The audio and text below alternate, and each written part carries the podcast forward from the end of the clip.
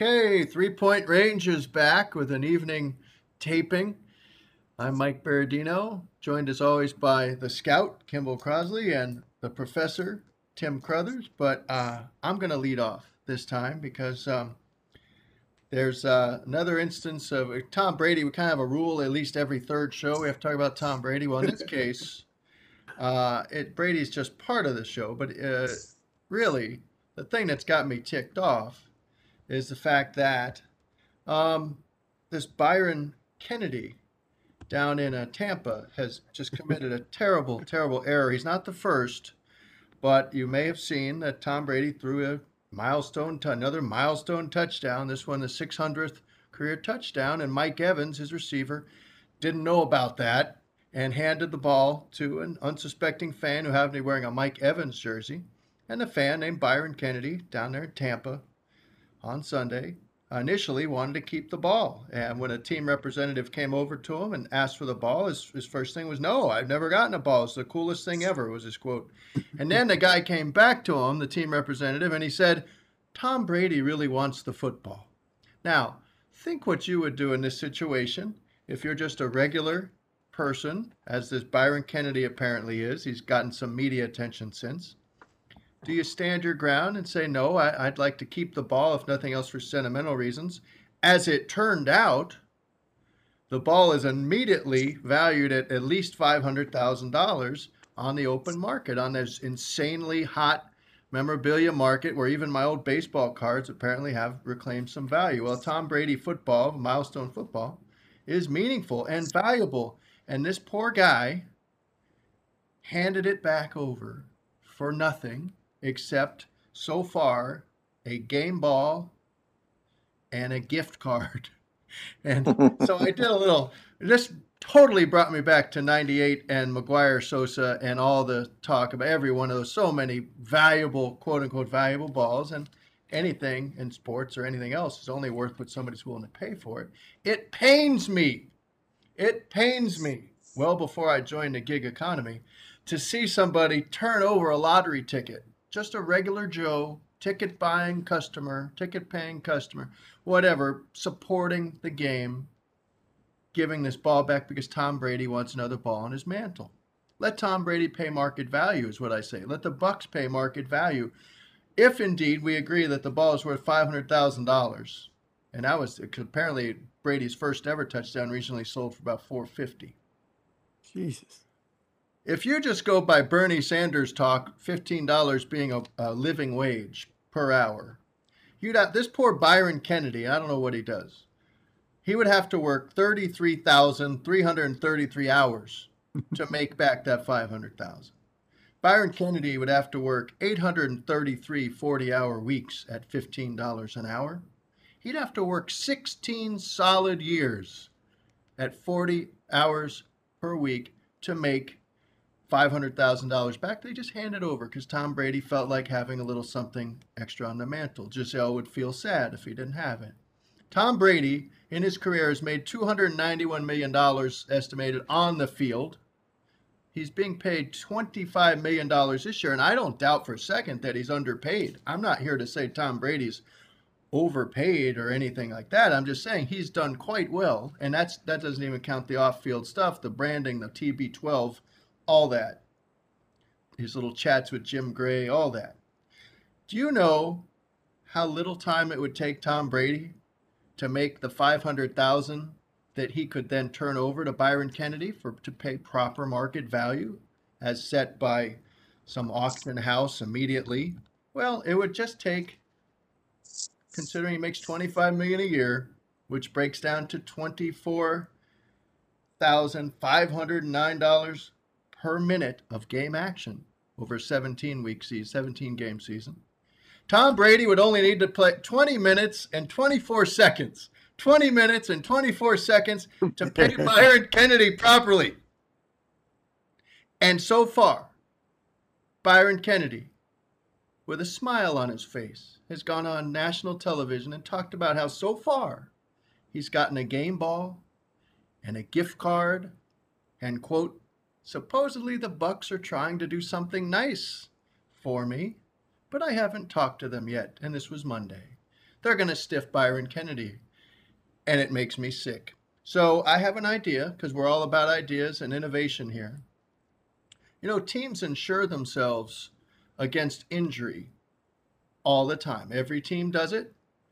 They get very specific about it. They get not right down to the individual player and the individual body part. There's exceptions. There's this, there's that. It's a lot of fine print. Not to bring Aflac back into it, this is Lloyd's of London stuff. Every team should carry milestone insurance so that the wealth can be redistributed properly to the people, the ticket paying customers. It'd be great publicity. Whatever the team has to pay out in insurance premiums on this, they would certainly recoup in positive publicity that they did right by their paying customers, the people supporting the whole house of cards of modern sports. So I'd like to see that on the books. I'd like to see something worked out where uh, I guess some sort of committee would set the uh, a meet, you know, wouldn't couldn't game this system but if if the, these balls go for five hundred thousand, fully inflated, properly inflated, then I would say let the man have his money. Byron Kennedy, you've blown it. And why is it that everybody praises a fan who does this sort of thing, who gives back the lottery ticket, but crit- you get criticized if you want to hold on to the ball and let it play out. That's happened a few times in history. Wait until Todd McFarlane wants to pay you three million for the ball, why not hold the ticket? Why is it that society criticizes the fan who wants to cash in on this golden ticket that just falls out of the sky? I don't get it. And I'm really sad for Byron Kennedy and for the next joker who ends up with a lottery ticket at a sports event in his hand and is pressured to give it back to Tom. I remember when I used to do research like this for three point range. I was and I was shamed by you all so much that I just stopped. Uh, but I, I do I do appreciate the fact that you you put all that that work into it. I uh, I my first reaction is is that uh, the the guy who should pay pay uh, the the tab is is really Mike Evans, isn't it? I mean, Mike Evans has a uh, has, I guess, a, a, a habit of giving balls to fans after he catches catches uh, touchdown passes, and so he just did what he normally normally does, and I guess later realized his the mistake he really realized the mistake he'd made. Had no idea that this was a historic ball, and I guess gave it to your boy. What is it, Byron? You said Byron Kennedy. Byron. Uh, so um, so he's really the one responsible. If he if if somebody had just had just alerted Mike to the fact that the next touchdown pass that that TB12 threw was going to be worth five hundred thousand dollars, and maybe he shouldn't hand it to, to a fan. That would have solved this whole whole issue. So I, I put that on. True. Fair I enough. guess the PR PR staff or somebody somebody's got to be on top top of that. Um, but then I, I guess my other my other feeling on this is is yes is that we've we've really lost our minds to think that uh, that anyone would actually pay five hundred thousand dollars for a, football. I just it just seems kind of stupid. I mean, it is it's a piece of leather uh, or pigskin or whatever it is, and uh, I, am you know it brings me to the other other story of the day, which along those same lines, which was I think was almost a million and a half or something for for some old Michael Jordan shoes. Um, again, I mean, game worn, stanky uh, Michael Jordan shoes a, a, million and a half. Uh, I, I, guess it. I mean, it, does, it doesn't make any sense to me. But I guess like capitalism, the capitalist world we live in, uh, if if that's the value that's assigned to it, and if Byron had held on to it, then yes, Byron Byron would have eventually been a rich man. Uh, and yes, this idea that Mike Evans would do this, you know, do this this charitable thing and hand hand Byron the ball, and then before long they would send send a goon over there to get the ball back from Byron. Um, is is pretty sad. And then the idea that I mean, think about where this ball is going to end up. Honestly, really, this ball is going to end up in Tom ba- Tom Brady's basement gathering dust. is he really going to is he really going to look at this every day? Is he really going to appreciate this every day? Certainly not the way Byron would appreciate it until he sold it, and uh, certainly not the way whoever then bought it would appreciate it and probably put it up somewhere really special. I mean, how many frigging souvenir celebration balls does Tom Brady have? I mean, there's got to be dozens of them. And uh, what's one more? Does it really make any difference?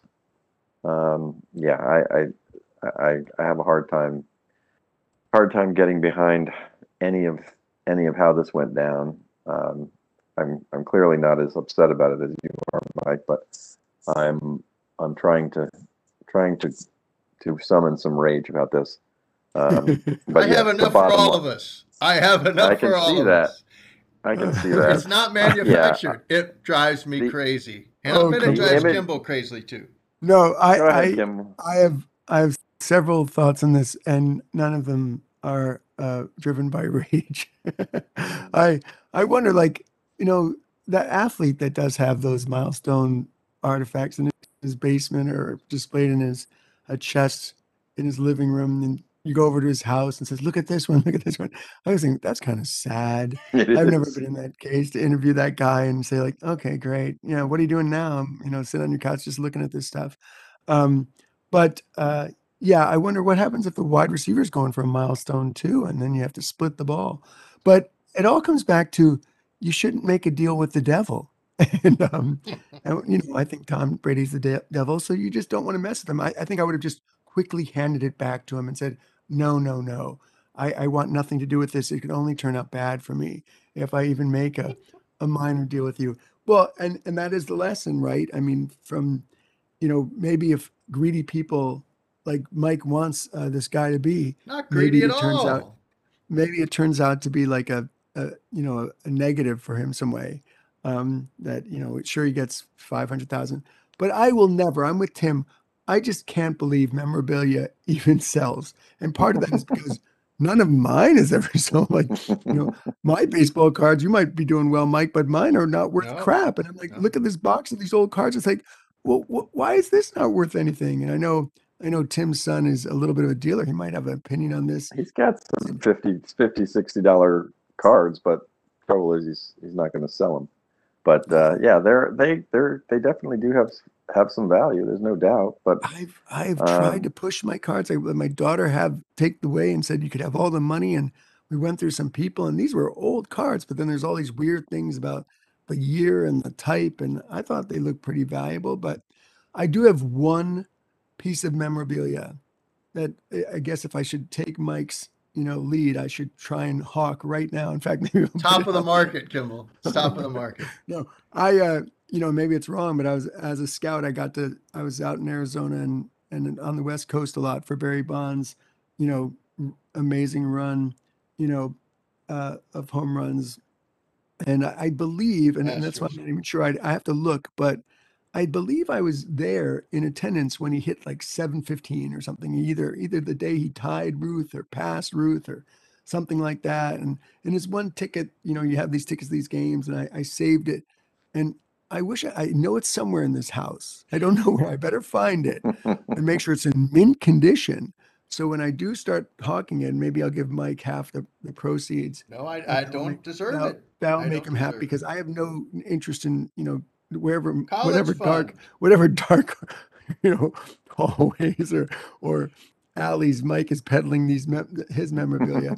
I, I, I'll let him do that for me. eBay. Yeah, I'll let him do that for me and, and whatever. But I, I'm not in the whole memorabilia thing either. am I am I wrong that I saw some video from I I assume it was after the same game, the game against the Bears on Sunday, where Tom Brady was getting a ton of credit Yeah. For handing over his hat to a kid who has brain cancer or something.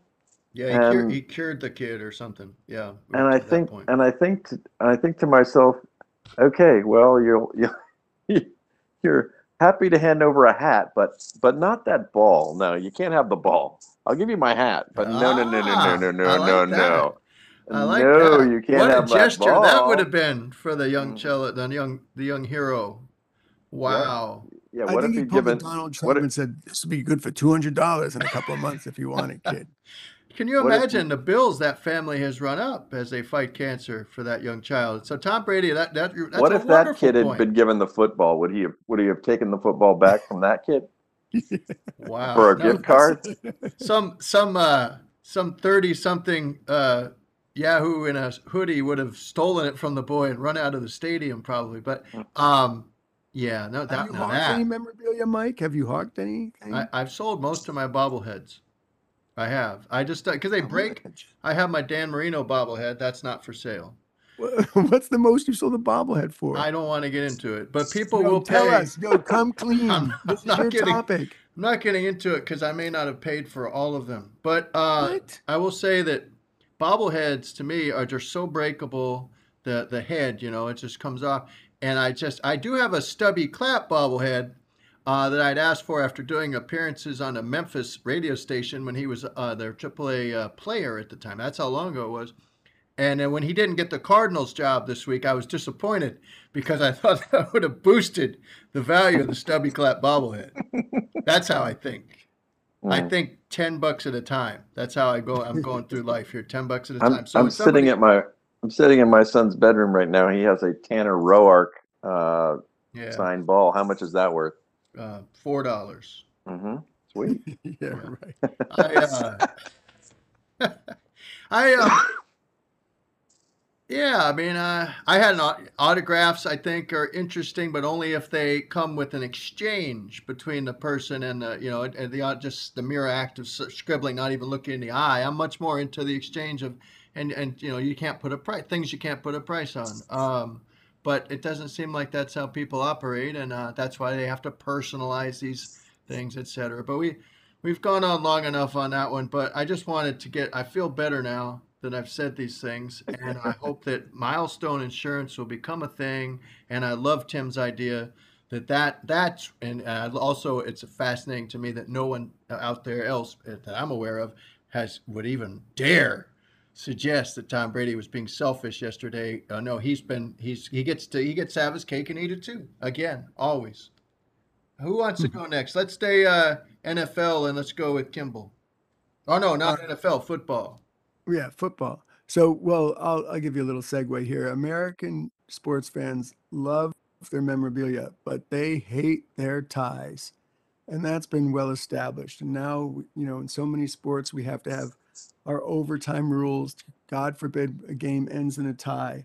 And this weekend, uh, I've, I've started watching a little college football almost just to prepare for for three point range because I know you guys are into it and I know it comes up and I know I've got some some uh, I've had some uh, predictions there going. So I was watching Penn State, Illinois, that debacle. That for those of you who don't follow college football, don't realize that I, I believe it was the longest overtime uh, college football game in history because it went to what they call nine overtimes, which of course sounds outrageous, but it's really amounts to maybe 20 plays, um, 25 plays at the most. Um, and so I guess in college football now they they you know have the old uh, 25 yard line rule where each team gets the ball from the 25 and that happens twice and both teams got field goals both times they did that but then they go to just two point conversions and they alternate two point conversions and see if one team takes the lead on two point conversions and it was already a pretty you know uh, inartistic contest tied at 10 in random regulation and of course you start adding those field goals and now we're at 16 and neither team was able to score on a two point conversion um, until the eighth try, and then they each scored. And then finally, on the ninth try, Penn State failed, and Illinois won this game uh, with the two point conversion, winning 2018. And again, if ever a game deserved to end tie, it was this. I mean, at what point do you say, like, no, no, no, no, just call it? You guys are obviously played to a standstill through all this. Neither one of you can score a two point conversion. You know, it, it's just ridiculous. And there's nothing wrong with the tie, especially when you have such a small, arbitrary way of deciding the tie, because this had implications. You know, this was a, a big game for Penn State, and for them to lose it was way different than them to win it or to tie it in terms of the national rankings. It'd be interesting. I think they've dropped 13 spots in the national rankings, but I wonder what they would have dropped if it if they had won with one of these two point conversions and, and stopped Illinois. Um, would they not have dropped at all? Would they have gone up? I mean, would they have stayed the same? I mean, when, when it's just so ridiculous, a one play thing, which is just like in some sports, like, oh, why don't we just have, you know, batters take one swing in a home run derby or, you know, how about each team shoots a free throw to decide this game? It's it's it's so ridiculous. And there's nothing wrong with the game ending in tie, especially when it's just like, look, we obviously played pretty even.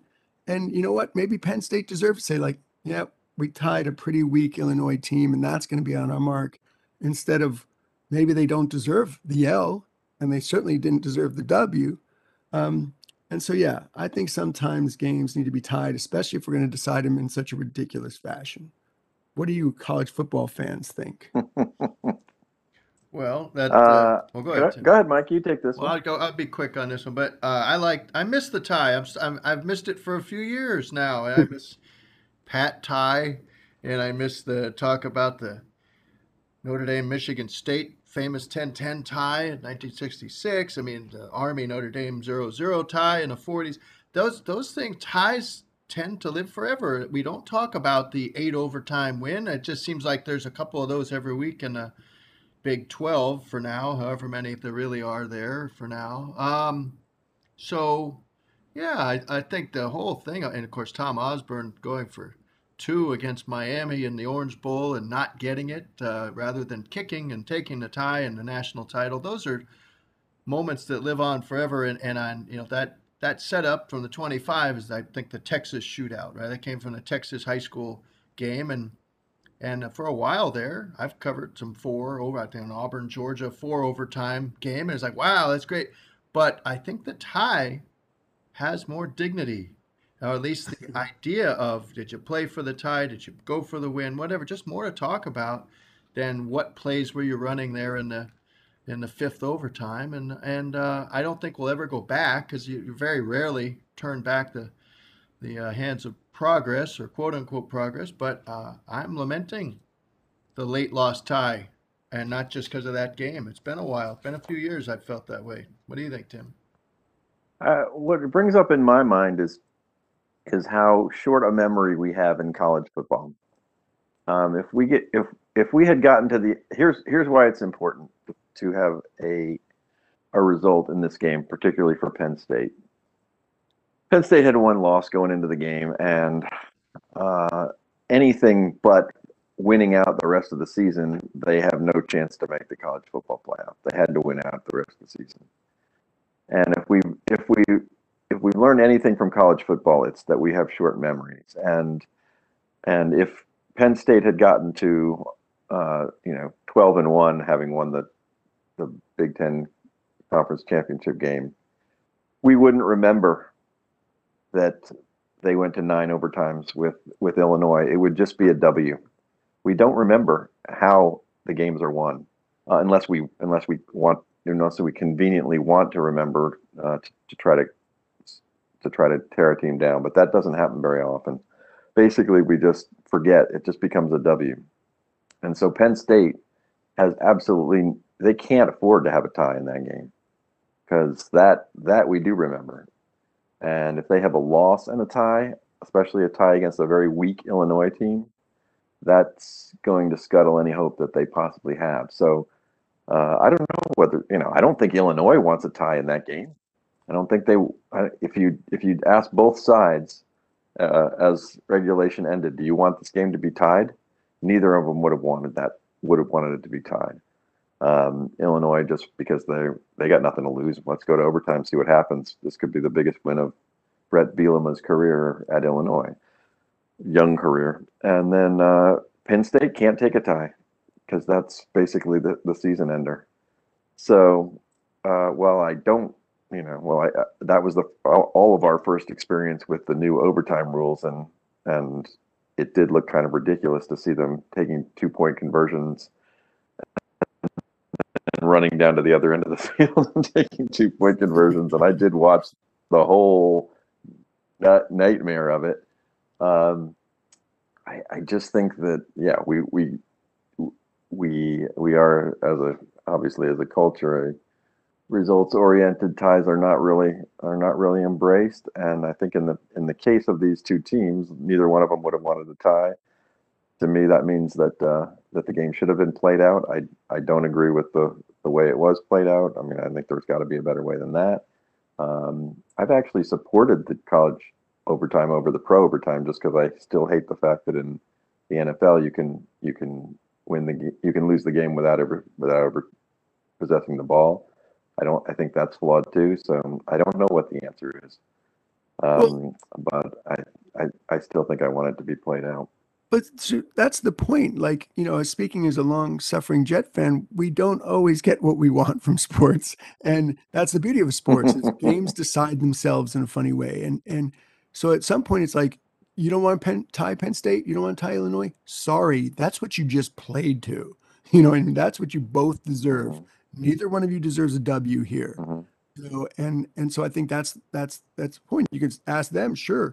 Well, we want somebody to win, you know, and they're thinking, and hopefully it's me. But it's like, no, you don't deserve mm-hmm. it. You just don't plain don't deserve it, especially the way they kept dropping. Well, we don't know. I mean, with the with the fourth quarter have played out, with the fourth quarter played out as it did, if you don't know that overtime is lur- lurking, yeah. uh, I mean, maybe that game doesn't end in a tie.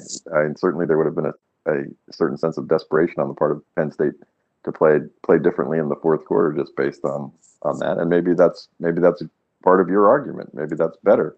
Maybe that's when the game should have been decided before both teams are dragging through their eighth and ninth overtime and just trying to keep stood up. I I think you could get the Illinois quarterback to agree to to agree that that would have been better since he ended up apparently mangling his left arm and during the overtime period and probably going to be out for the rest of the year for all I know. But uh, yeah, that's that is one of the risks you take to go nine overtimes. Is I, I don't think Illinois got their starting quarterback anymore, and they would have if it had been called a tie. Ties are good. Ties are okay. Sometimes you mentioned nope. Sometimes no one deserves to win, but plenty of times no one deserves to lose, and we've covered games like that where it, the just result might have just been a tie. And, there, and, throughout history, there have been those kind of games. And again, my, my larger point is those live on much longer, it seems, than the uh, than the multi overtime extravaganza. Just uh, they just get they just get lost in the in the mind's eye. Um,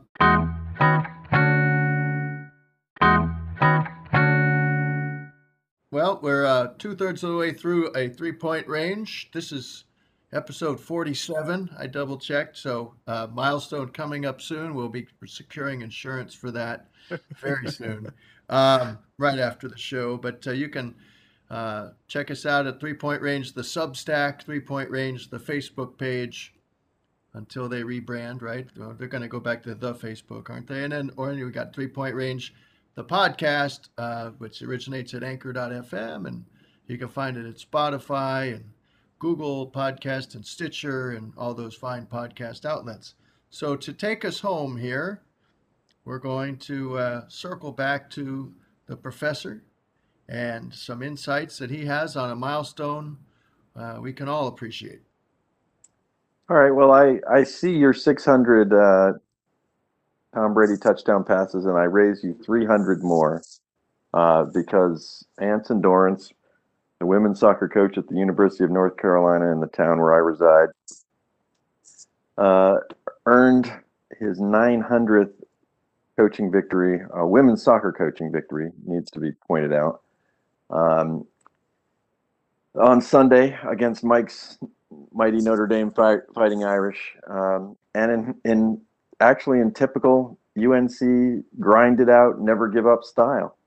Um, the game was 1 0, 1 0 Notre Dame uh, until with about a little less than 15 minutes to go. Carolina tied it in the uh, in like the 88th minute, I believe, and then won it in double overtime, uh, which is emblematic of of what this program is all about. Um, for our listeners who aren't familiar with it, um, I, I will argue and have argued for about 20 years now that uh, this is the greatest dynasty in the history of sports, certainly the most overlooked dynasty in the history of sports.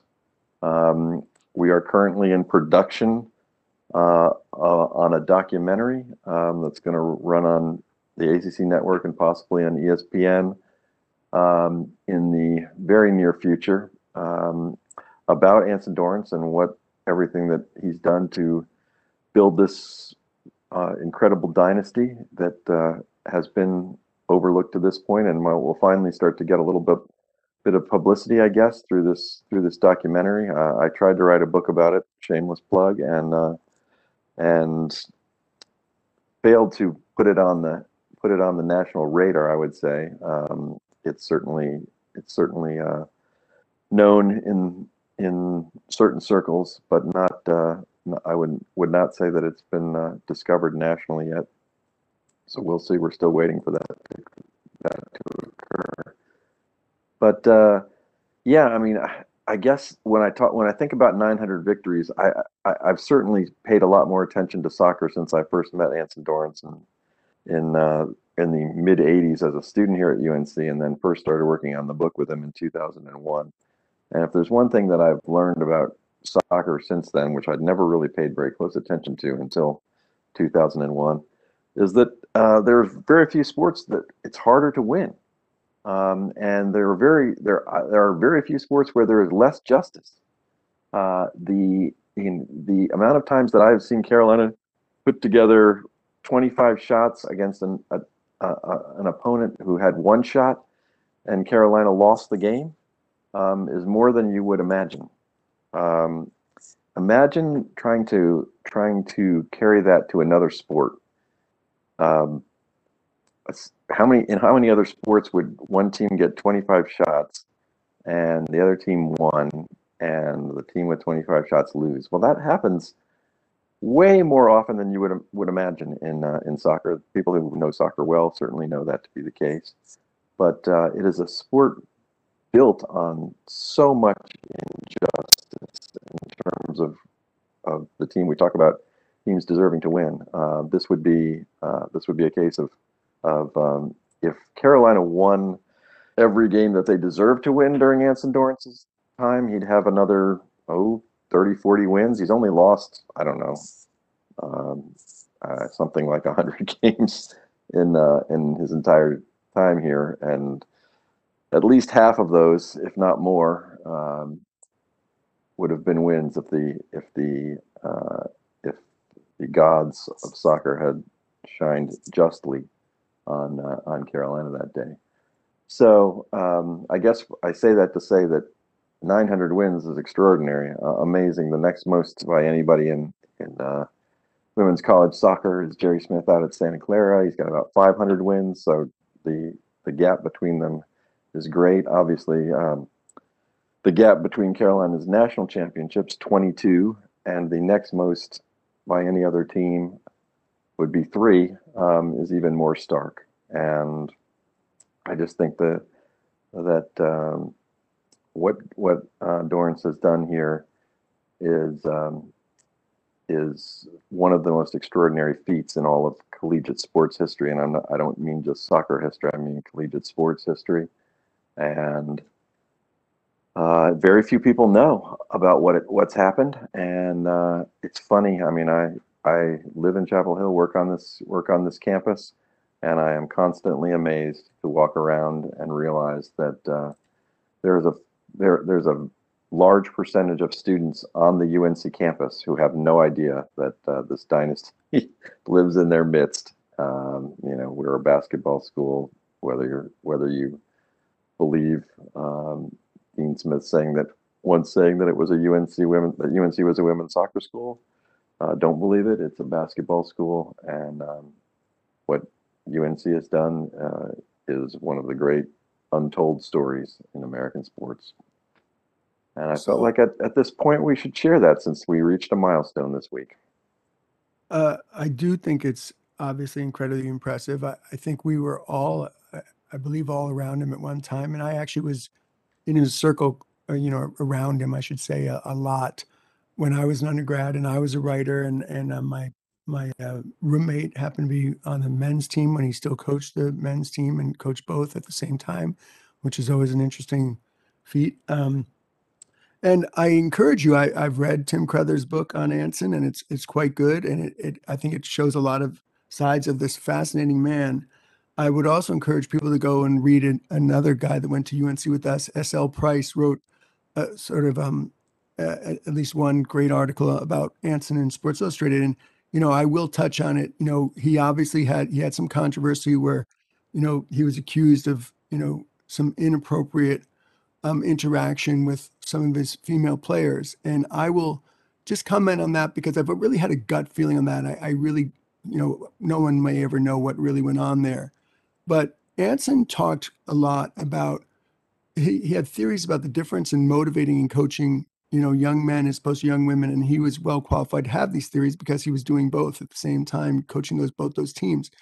And and anyone that's ever coached, I think there's some brilliant uh, theories there, and and he really thought like you know, and and Tim could come probably comment on this better, but like, um, you know, he felt that young women athletes, especially, felt if if you encouraged them by telling them how much you cared about them, they would they would give you more. Whereas maybe you know guys, you know, took to the stick better, and and um, and I my gut feeling is he just he just went so far with that in terms of writing letters of love and stuff like that that that you know and trying to push that and and that is you know i'm just going to throw it out there as my two cents and my guts but he was a master manipulator um and and, and coach and i will tell my one little Anson Dorrance story and that is that when i did cover the team they were going for one of their titles and you know if memory serves me so it's early 80s and i forget which one and i forget if it was the semifinal game but i had to write a fairly innocuous preview about this upcoming game. And I got Anson on the phone, and he just threw out these outrageous quotes to me, which I believe the, the, the one of the more outrageous ones because I said, well, you know, it looked like they were going to beat this team pretty easily, even though it was like the semis. And he said, I said, well, he said something like, the only way we'll lose is if if if the field gets napalmed or something like that. and I was like, what? You're really saying this? And so I ran with these quotes about how he's really confident that that there was no way his team could lose that day. And then because I was around a lot of these players at the time, it came back to me like you know, women from that team like, why did you write those things that were untrue? And I said, what are you talking about? I said, like, Anson said he never said those things. You just wrote them. And I'm like, well, that is not true. he might say that. But I think he was honestly playing me and using an edge because he thought his kids would be complacent. And he said to them, oh, we've got such a tough game now because you know these quotes are out there and and that team's going to be fired up you better go out there and play the game of your life and of course they did and they did and they won and i've never really you know confirm that with him and like see if i got played but uh that uh he he was capable of playing a lot of uh little different manipulation motivation mind tricks he never uh he never brought it up with you you never brought it up with him afterwards you never did figure out if the genesis of that or what? Nope. So if he if he didn't confront you, then he wasn't misquoted, and he was playing you. I, that would be my read on it. If he didn't confront you, uh, then you know demand a retraction, then he just played the media beautifully. I, the thing that sticks with me all these years later, and I was only around him a little bit, I did have to write it from the Daily Tar perspective when he was about to give up the men's team, and it, it was at the final year of him coaching both and I remember interviewing a number of the men's players who were talking about they, they felt they were getting the short uh, shrift on that, not enough attention. They were a little whiny, but they ended up going to the Final Four, I believe, that year. And Anson was very good about it, very you know, straightforward about it, and admitted that maybe it was too much to to, to split the uh, difference and, and attempt to, to to do that when he had this dynasty on one side and this uh, team that was generally disappointing on the other.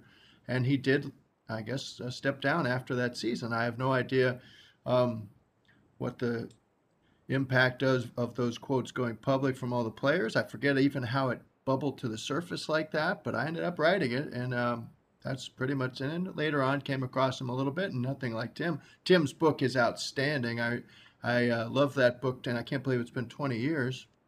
And that should be more than a documentary. I felt from the time I read it, that's a movie that's a movie waiting to happen, and I hope you have the movie rights and hold on to them. I can't believe Anson's 70.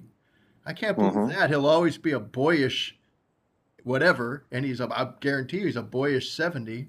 Mm-hmm. Um, And is he the most significant sports figure, including cricket stars, ever born in India? What do you think? you, you throw all the great cricket stars, all the bowlers that you can come up with. I I'm going Anson on that. And I'll just finish with we all remember our our great freelance friend Jim Furlong from the uh, Triangle area, and Jim would uh, work for any uh, any uh, outlet that would have him, and uh, generally worked at the Durham Herald Sun. That was that. That's how he paid. That's how he paid the freight. Um, and he and he knew early on that Anson was gold. You could go to him, and and as Kimball mentioned, he'd he'd give you what you needed. He he knew how to get headlines because he had to. He had to be interesting. He didn't. He couldn't just be boring because he was already obviously we've proven he ended up being lost in the shuffle somehow. But Jim Furlong would say, and it became a running joke, but he he was overheard saying multiple times after a game, he had no question for Anson. He would just say, "Okay, Anson, give me a best quote," and he would on command. He would, and it was. I don't know anybody else in in anybody else I've come across in sports all these years who could do that, who could turn it on, who you could say that to and wouldn't say "get out of my face" or whatever. He would he would pause and then he would deliver gold.